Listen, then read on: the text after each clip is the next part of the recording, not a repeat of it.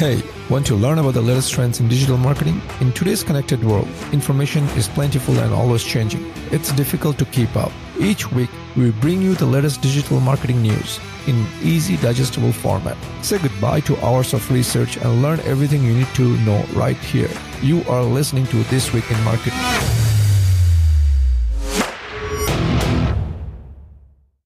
Hey everyone, welcome back to the Twim Show. This is your host Sajid Islam, and today I'm going to go over the notable news and updates in the digital marketing space from the week of January 25th, 2021.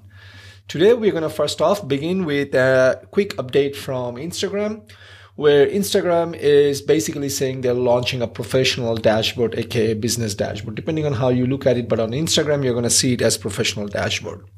So, what is this? what Instagram is actually saying is like they're creating a central destination for businesses and creators to track performance, access and discover professional tools and explore educational information curated by Instagram all in one place.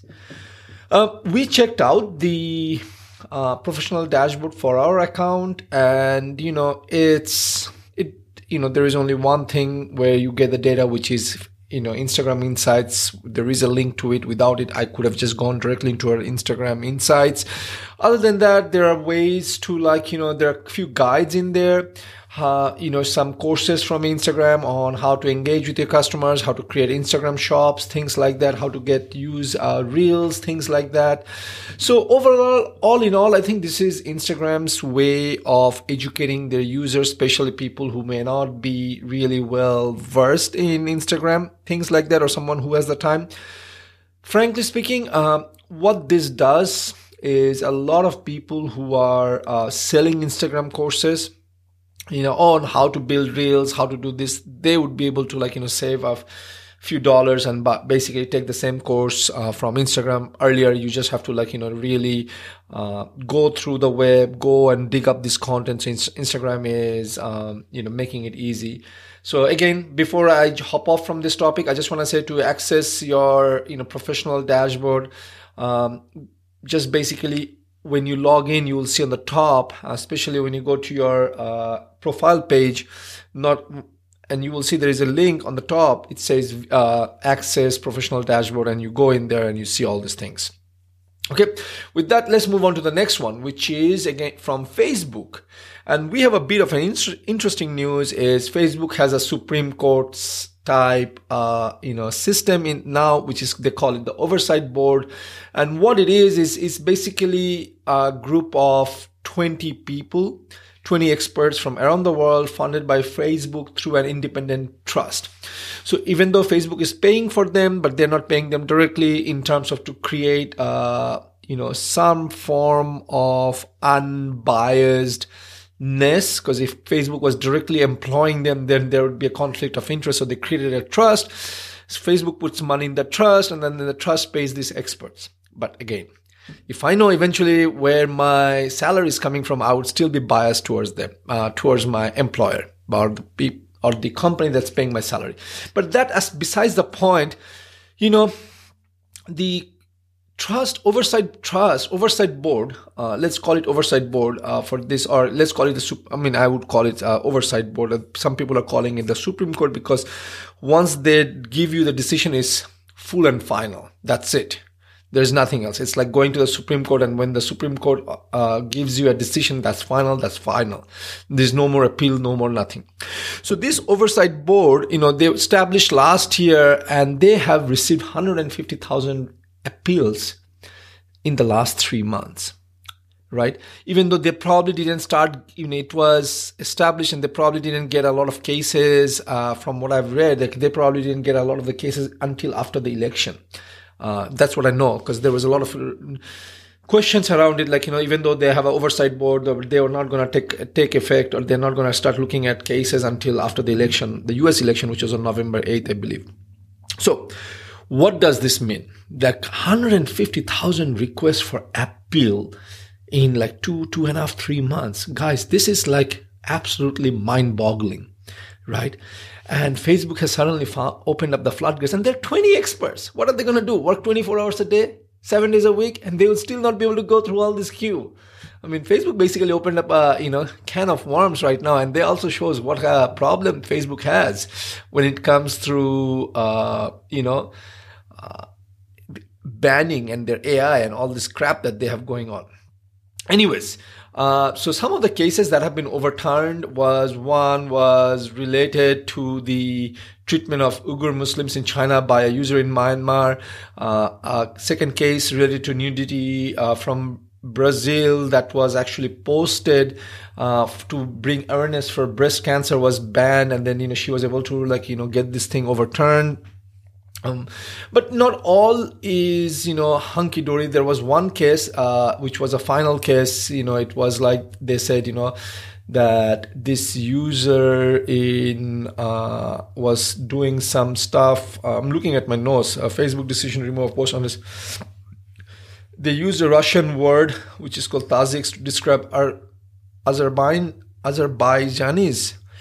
Uh, was basically like you know I guess bullying users and using something else, and that was a full and final. That so that was the only case out of the five cases that they have touched on was decided. Oh, Facebook did the right thing. The, the other four they said Facebook did the wrong thing. It should not be doing this. Uh, let's unban them.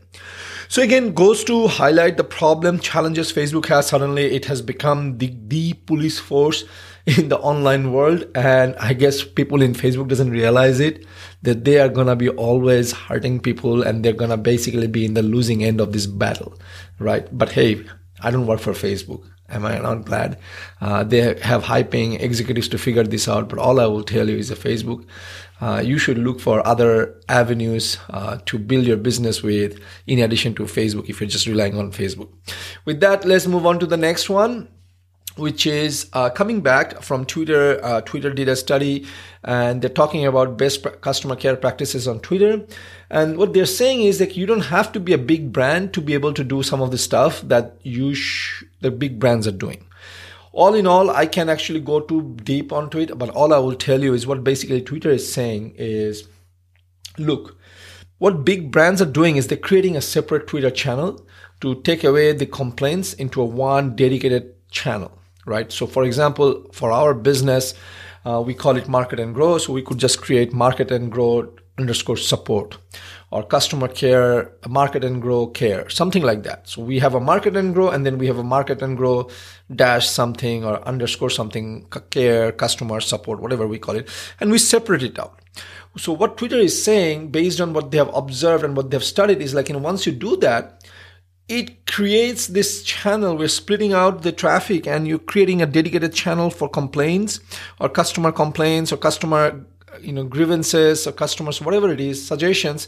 And then you can follow up much more easily. That's what twitter is saying. Now twitter is saying this can be applied to small businesses as well which i believe i agree. Uh, you know because especially small businesses they do not have the resources to be able to like you know uh, you know again if you're on twitter this works but you don't have the resources to basically have someone sift through all the tweets that are being uh, you know sent out and you are being tagged and you just go and parse it out. But if you have a channel dedicated to customer support then you can just go through that and you can spend some more resources on that and you can see what customer complaints there is. Uh, and what they're saying also by doing that, what you're doing is you are giving customer a voice, and as a result, you create a lot more brand loyalty. And I have to agree with Twitter on that. I have to agree with Twitter on that because you know I will tell you when we purchased ours, well we purchased two cars from Carvana, and you know I was able to like you know I didn't know who in Carvana and the license plates were taking too long to come, so I didn't know who to call up in Carvana, but I tweeted. I tweeted and I was like, dude, what's going on? Why is your customer service so crappy? So that's what's one thing, you know, I will tell you, well, if you're not on Twitter, there is a Twitterverse, you know, again, you know, Elon Musk, He's on Twitter, one of the world's. Well, I think he's number one on number one billionaire on earth or something, richest guy on earth. Uh, he's on Twitter. He has 10 million followers on Twitter. But I'm not saying uh, you should all be on Twitter, but I know we are on Twitter. Twitter is a separate world by itself. People who are on Twitter, they're on Twitter. But you know, if you're on Twitter, thinking of Twitter, maybe this is a strategy you should try. With that, let's move on to the next update, which is Google caving into Apple's demands. now, this is something, you know, we talked about it a lot in the past. We have talking about it iOS 14.